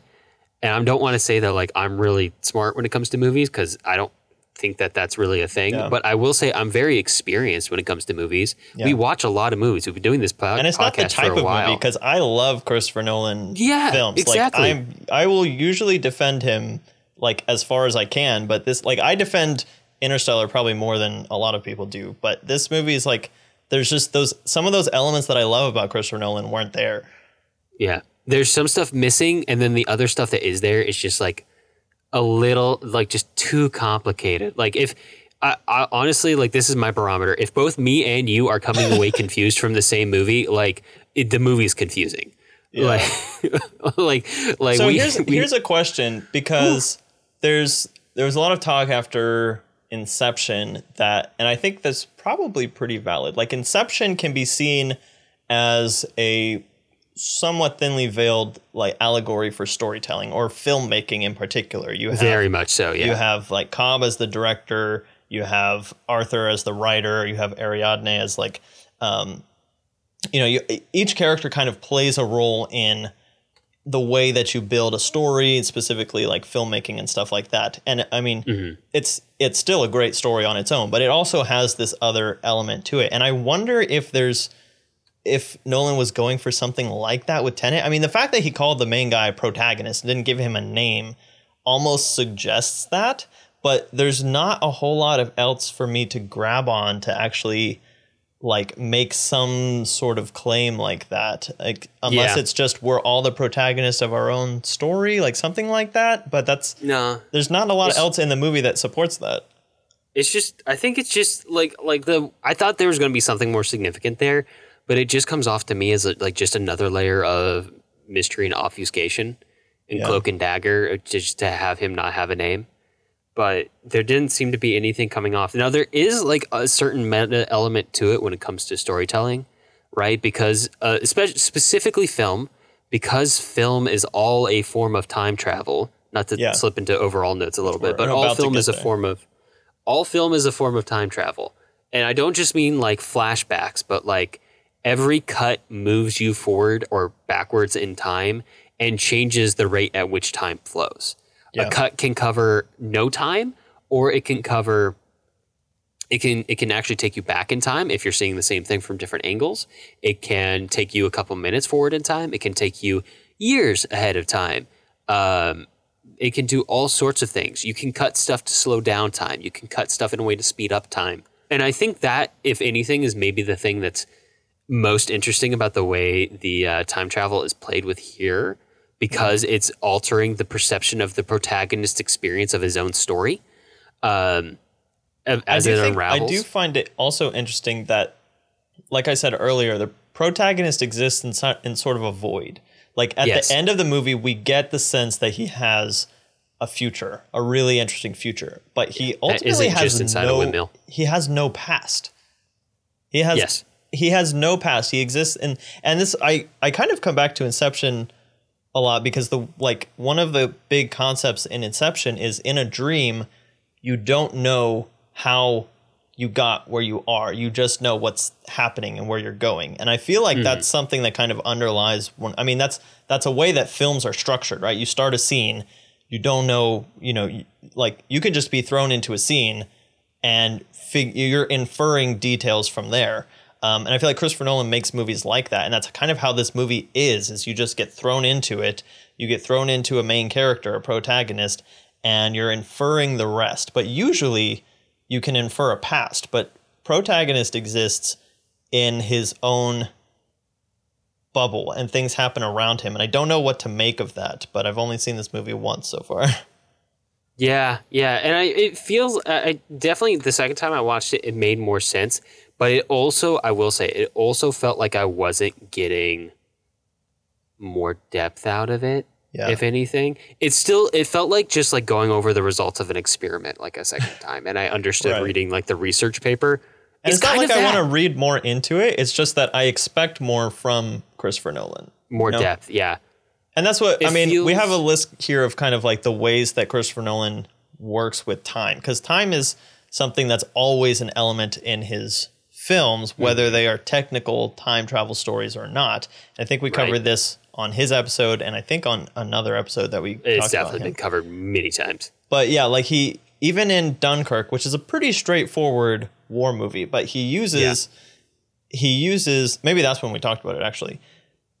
Each of the stories happens a on a different on time Dunkirk. scale. Yeah. And the way that they cut the different stories together across yeah, time. One's and, happening within minutes, one within hours, yeah. one within days. But they're all stretched to fill the same two-hour block. You have Interstellar, which uses kind of the wormhole, um, or, well, it uses both a wormhole and it uses relativity um, when they go down to the planet and like every minute is hours or years or something. And then they yeah. come back. And the most emotional scene from that film is when he's watching tapes and tapes of his children growing up that he experienced over the course of half an hour. Um, and then you have Memento, which is famous for the way that it's cut. It's a, it's a linear story, but it's cut in in verse because you have, oh yeah, we talked about Memento too. So much Nolan. Um, oh yeah. You have you have this character who only experiences like thirty minutes of his life at a time before he forgets it. And so we get those chunks told in reverse so that the audience only has the same amount of information that he does. And so like this is something that he's always playing with. And so it's interesting that the time that he takes it head on and attacks it, he he lost like the rest of the stuff that we loved about his movies. Yeah, yeah, yeah, yeah, yeah. And and you know, that's just that just is Nolan. Like, I'm glad that he exists with the platform he does and he can play with cinema and experiment it with it in a big way and push mm-hmm. it that, you know, like big blockbusters don't really. Yeah. Uh, we we need him to be making movies that no one else is making. Yeah. So I'm not I'm not upset that he took this big swing. I just think this one is a bit of a miss, but that's not to say it's a bad movie. It's it's a well it's a well-made movie that is more confusing than it needed to be and yeah. maybe found some concepts that could be played with more and also found some concepts uh, that probably don't work. And that's okay. Uh, that's why you you experiment with film and incorporate it into something else in the future. Yeah. Um, and you know what? I would not be surprised if somewhere down the line, somebody finds a way to make some of this stuff in this movie work. And oh, I'm sure this is like going to be the inspirations. Start. Yeah. This will be this will be one of their inspirations. So it's important that big movies like this exist, even when they're maybe not the best, but yeah. that's that's okay. That's that's just the world of art and cinema and how it influences itself. Yeah, there's definitely going to be a really good inversion movie at some point. Um, all right, all right, Jonathan. Anything else to mention about uh, Tenet before we slide into overall notes? Yeah, just to kind of bring up like the the mechanism, the time travel mechanism in this film is it's technically kind of a, a man-made, mechanized form of time travel, but it's also the idea that in the future we come up with time travel and are able to to basically work backwards, not so much working forwards in time travel. And so there's other movies that kind of deal with this, like Looper, things come backwards from the future, uh, Terminator, same kind of thing. Um, Frequency is a little bit different because that's a little bit of a Twilight Zone element, but it's it's like using a radio to talk from the future to the past. Um, and so that's, but it's kind of this, this idea of a one-way time travel kind of an element because there's not really traveling into the future, just moving backwards. So Sorry. I was just thinking about how the bullets of reverse guns make no sense. Yeah. They made a big deal about, wow, it would be, uh, it would be so bad to get shot with an inverted bullet. And like, I was kind that, of waiting for that bullet which, already have to be in the wall for you to shoot it with an inverse gun. So that's so yeah, the thing that I was waiting for is like in that last scene, the red versus blue or the the red and blue team scene or whatever. Yeah. Like someone's going to go and hide against a wall and they're not going to notice that there's already a bullet hole in that wall and then the bullet's going to come out of that wall and go through their body, right? Like that's how that would have to work, right? Like it just don't like, stand like a, by a wall with a bullet hole already in it. It feels like a reverse Chekhov's gun that never right. went off. Right. It's Chekhov's inversion. Or maybe has yet to go off. Bum, bum, bum. Yeah, no, there was a, there was a lot of that. Um, yeah, because the thing with... So also, I just want to point out that that scene where uh, Russian Kenneth Branagh is doing is like going back and forth between the red side and the blue side and playing, like, first of all, that takes like some sort of mental chess playing to be able to play a scene forwards and backwards at the same time and know what you're doing and what you need to be doing on the other side. Yeah, there's some people who are way too accustomed to this stuff in this movie. That was kind of impressive. But um, that scene happens exactly at the halfway point. Like, that's that's the fol- fulcral point of the whole movie, which I thought was interesting. Mm-hmm. Um, but then, yeah, there's the, the point where she gets shot with the inverted bullet, which was important. But they didn't really explain why it was bad that she got shot with an inverted bullet. I thought it would just be bad because you're getting hit with the blunt end of the bullet, and so that would be more painful. Yeah, right. But it was something where it like it affected her entropy, and then there yeah, I didn't understand that, because why would that affect affect her entropy if interacting with other objects doesn't interact? But maybe it does, because the car entropy was inverted when he got in it. Gosh, yeah. There's still elements of it that I'm like, I'm sure Christopher Nolan thought through it a lot, but I don't get it. A lot of it feels like subjective too, where it's like, okay, this is a theory you could have about what happens here. Like, there's no hard logic there, which is weird, because in a world where there isn't really hard logic to explain a lot of this, you'd think they would. The idea would be to not spend as much time on exposition, because it doesn't yeah. matter. But like they, they spend so much time on it, but it, there isn't really a hard answer. And that's it's left one so difference. mushy.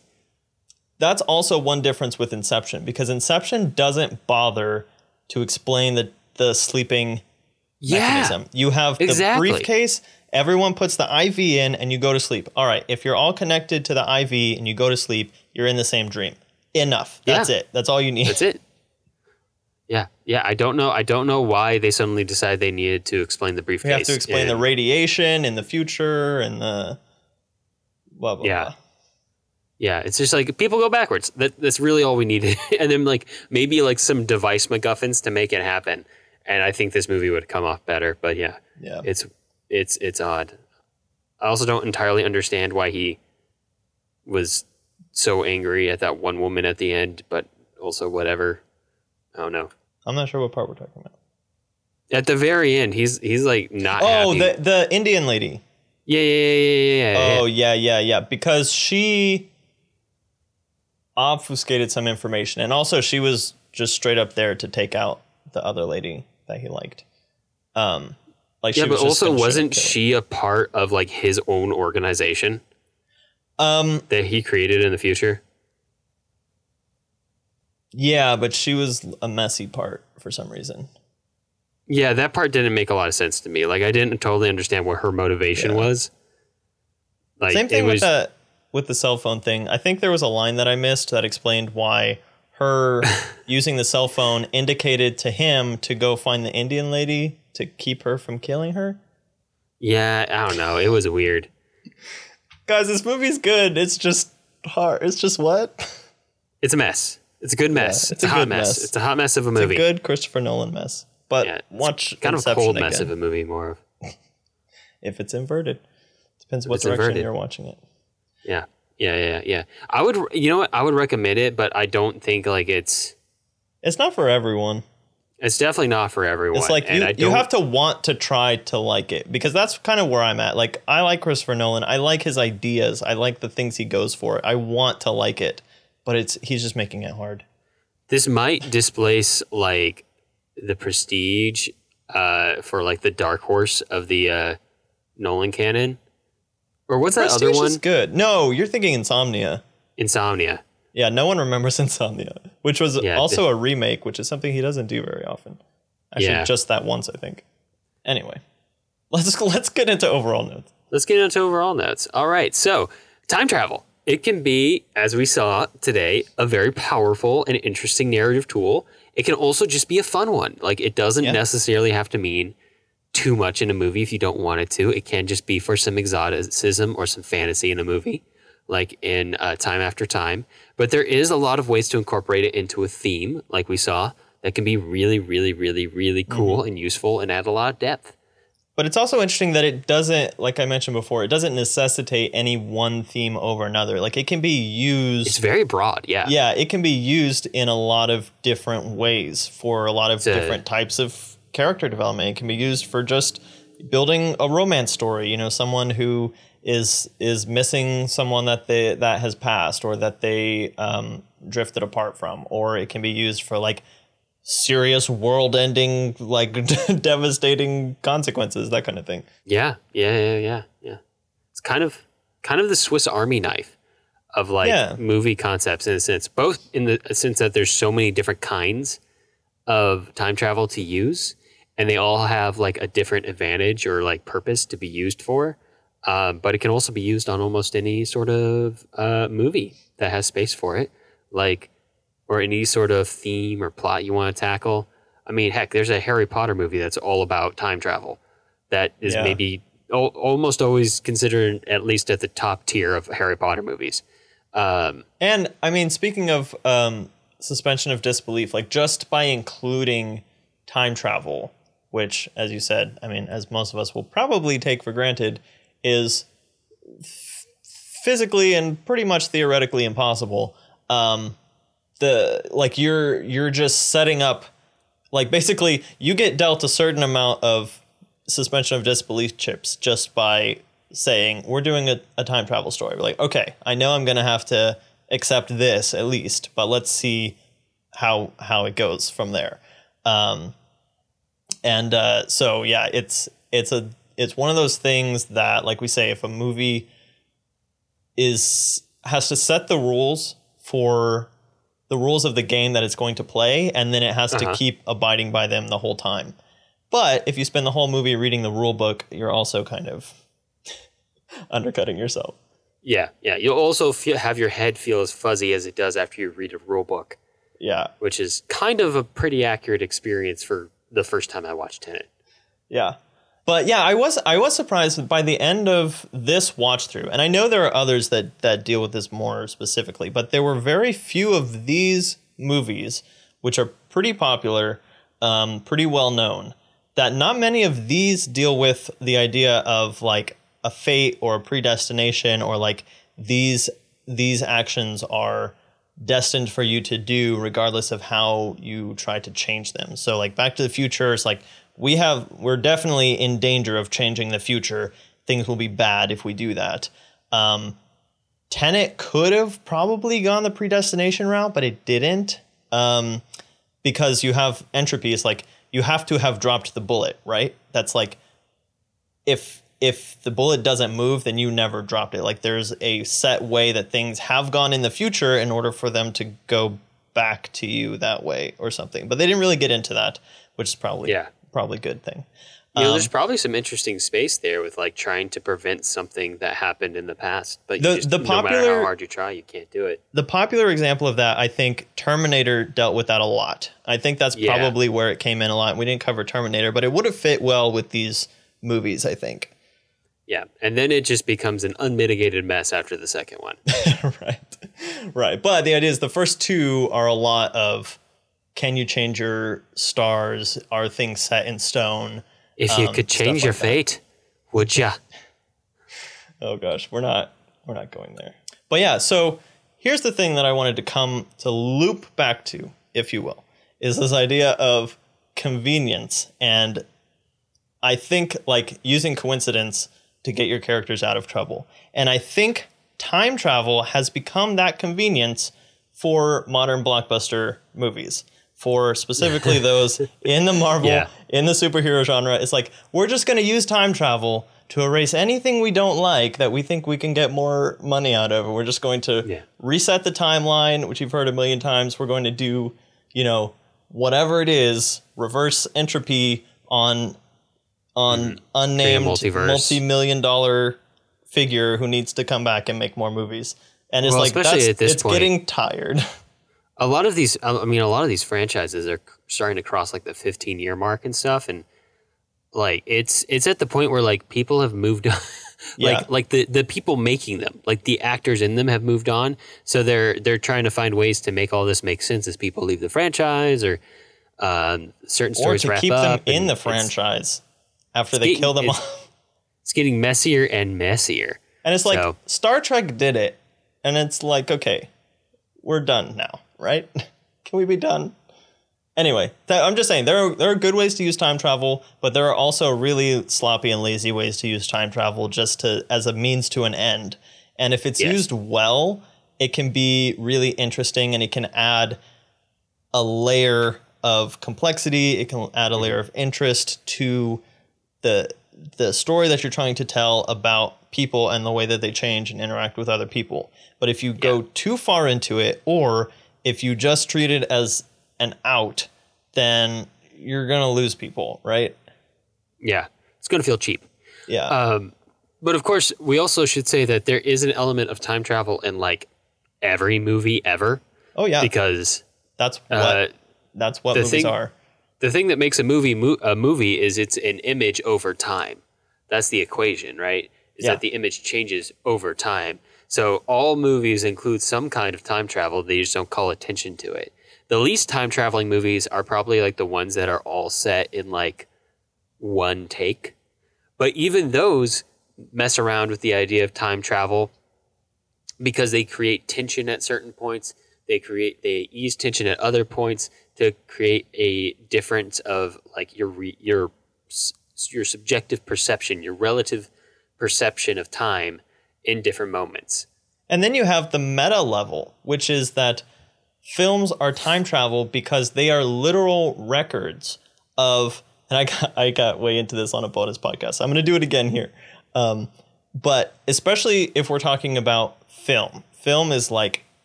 Like celluloid film is a time capsule because the way film works is it's a little strip of chemicals that interacts with photons, which are the little literal poly- particles of light. So when you're recording on film, the light of whatever is happening in front of the camera is being actually captured via that celluloid, and it is being preserved to then be viewed again at a later time. So whatever events were happening in front of the camera, and to a more digital degree with digital cameras, you are re-experiencing an event that happened in real life. Now, granted, in films, we're usually using that to record people dressing up and pretending to be other things and play out characters, and that gives us kind of a mental philosophical playground to experience a life that we're not living. But to some extent, that is someone's life that was being lived, and they were pretending, you know, the the my favorite clip of um, extras of Uh, Sir Ian McKellen. I'm Sir Ian, and then the director says, action, I'm Gandalf, you shall not pass, and then he says, cut, and I'm Sir Ian, Sir Ian, Sir Ian. He's pretending, right? and uh, mm-hmm. So film is a time capsule, and the way that we take that, and then we're taking those captured moments, and you see that in documentary too, because those are not pretending to be a different time or a different place, um, and we're taking those, and we're cutting them, and we're taking time out of them, and we're rearranging the time that they happened and the time that we're experiencing them. And this is all happening subconsciously, and this is like something that we take for granted because film and video on our phones and video that we experience on social media is so ubiquitous.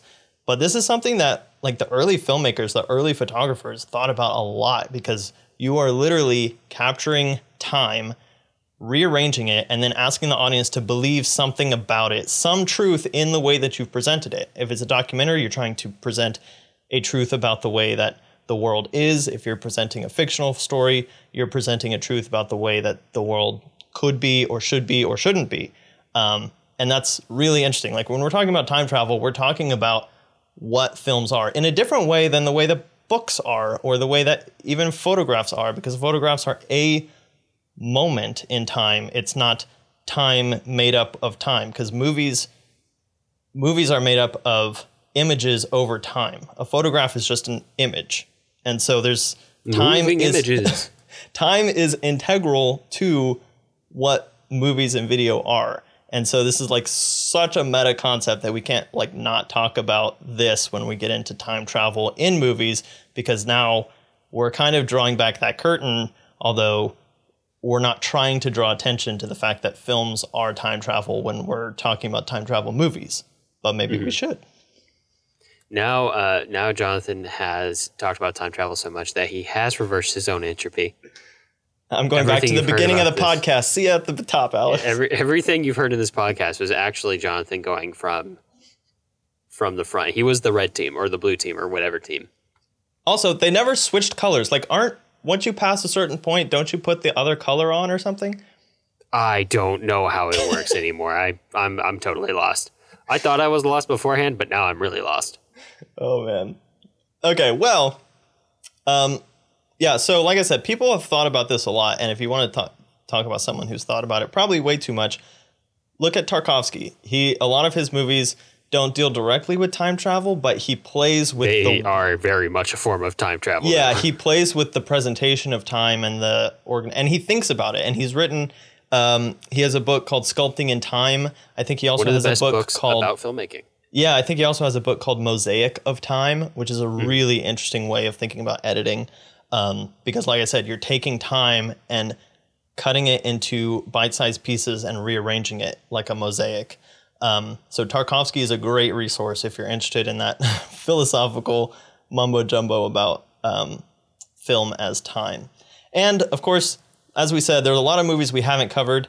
Um, there are a lot of forms of time travel that we didn't really get into. So just a little um, bit of further watching stuff. And Alex, please fill in the holes where I've forgotten stuff. But portals and uh, like wormholes. Uh, we have Interstellar. There are some others. There are a lot of space movies like that. They're not always portals in time, but like A Wrinkle in Time, which is traditionally a book, but they did make a movie about it, has the famous image of folding up in it. Yeah. The famous image of folding up two pieces of paper and pushing a pencil through them to like, yeah, fold that up Stranger time. Things shamelessly stole. No, well, I think, yeah, Interstellar actually used it too. Like that's been used so many times. Um, uh, and then you have space time, hypersleep, uh, the going to sleep for a long time, coming up in another time, Rip Van like Winkle Alien. effect. Alien, although that wasn't really used as a time travel no, effect. It was just kind of a, a world element. I did see someone tweet the other day, though, that the next time you think you're having a bad day or uh, a bad going through oh, a bad yeah, season. Like all three just, Alien movies take place in like a day or something. Yeah, like just that. Remember that from Ripley's perspective, all three Alien movies take place over the course of six weeks or something like that. Yeah. Like, that's rough. She just keeps going into hypersleep and then waking up to aliens wreaking more havoc. Anyway. Um, the most famous example of that is Planet of the Apes, of which I will say no more. We've covered Planet of the Apes. Um, we have the parallel universes, which we did not cover. Uh, Primer does the parallel universes um, really well. Uh, there's also oracles and visions, which is where you just get information about the future that you wouldn't have otherwise had, and that affects the way that you act. So Minority Report is a really good example of that. Paycheck kind of does that, which was also John Woo, but we didn't cover that one. Um, the Matrix is kind of that, but it's not really about like time. It's about way more than that. Uh, again, frequency is kind of like that, like talking across time. And then there's like the the modes of transport that are still me- mechanized, but they're not vehicles per se. So like La Jetée, uh, Primer, twelve Monkeys, Timeline. It's like you go in a box or you get hooked up to a machine and then you time travel. Get in the box.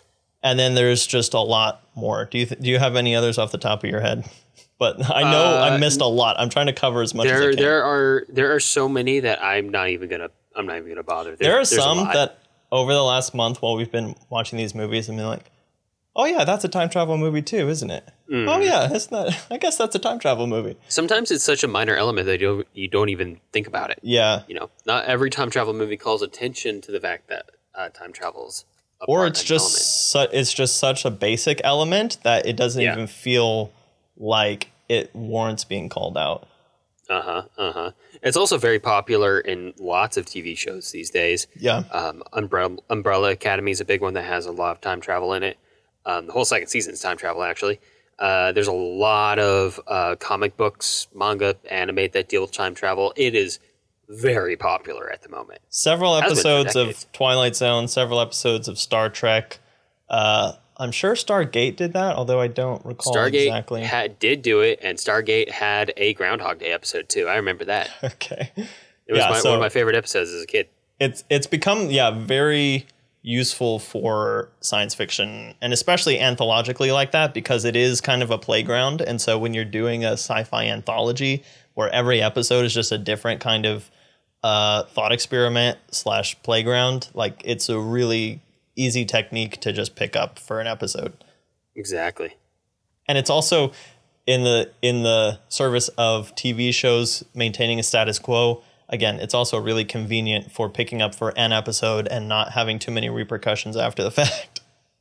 Exactly, exactly. You can just undo it with time travel. Reset the timeline.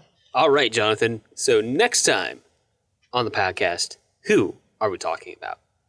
Yeah, next time we're talking about not a director, not an actor, but a V F X artist extraordinaire, uh, someone who has inspired many, who was inspired by some of the great animators, although not in the way you may expect. We're talking about Ray Harryhausen, who was a classic claymation animator uh, responsible for a lot of really great um, monster uh, animations and designs and uh, stuff like that. So the films that we're going to be talking about are Mighty Joe Young from nineteen forty-nine, The Seventh Voyage of Sinbad from nineteen fifty-eight, Jason and the Argonauts from nineteen sixty-three, and Clash of the Titans from nineteen eighty-one.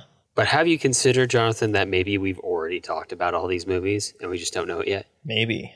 We've reversed entropy of all the podcasts now. We've reversed the entropy of you, listener to this podcast. You are now traveling backwards in time. Stay away from heat. You might get frostbite. Um, yeah, exactly. But we did reverse the entropy of the bonus podcast accidentally, and we've uh, so if you want more time travel, it's available right now. You can listen to our episode on La Jetée from the French New Wave. Uh, it is a film that, again, we go into like really meta territory with it, but it's a film completely comprised of still frames, and it's about time travel. And so, and it's also really short, so you can find it online. It'll only take you about twenty-four minutes to watch it. Uh, and it inspired twelve Monkeys. So there you go. There's a lot of reasons to go listen to us talk about that movie. Exactly. Well, that's about all the time we have for this episode. To find links to things that we talked about today, as well as a complete list of past episodes and all four hundred thirty-seven films we've covered so far, visit the filmlings dot com. You can also join us for ongoing film discussions on our Discord server. And to stay posted about upcoming episodes, follow us on Twitter at The Filmlings. Summaries for each of the films this episode were recorded by me, Jason Harden. You can find me on Twitter at The Blue Jay nineteen ninety-four. If you like the show, let us know. Leave us a review on iTunes so other people will know what we're all about. We definitely appreciate it. Talk to you next time. All right, see ya.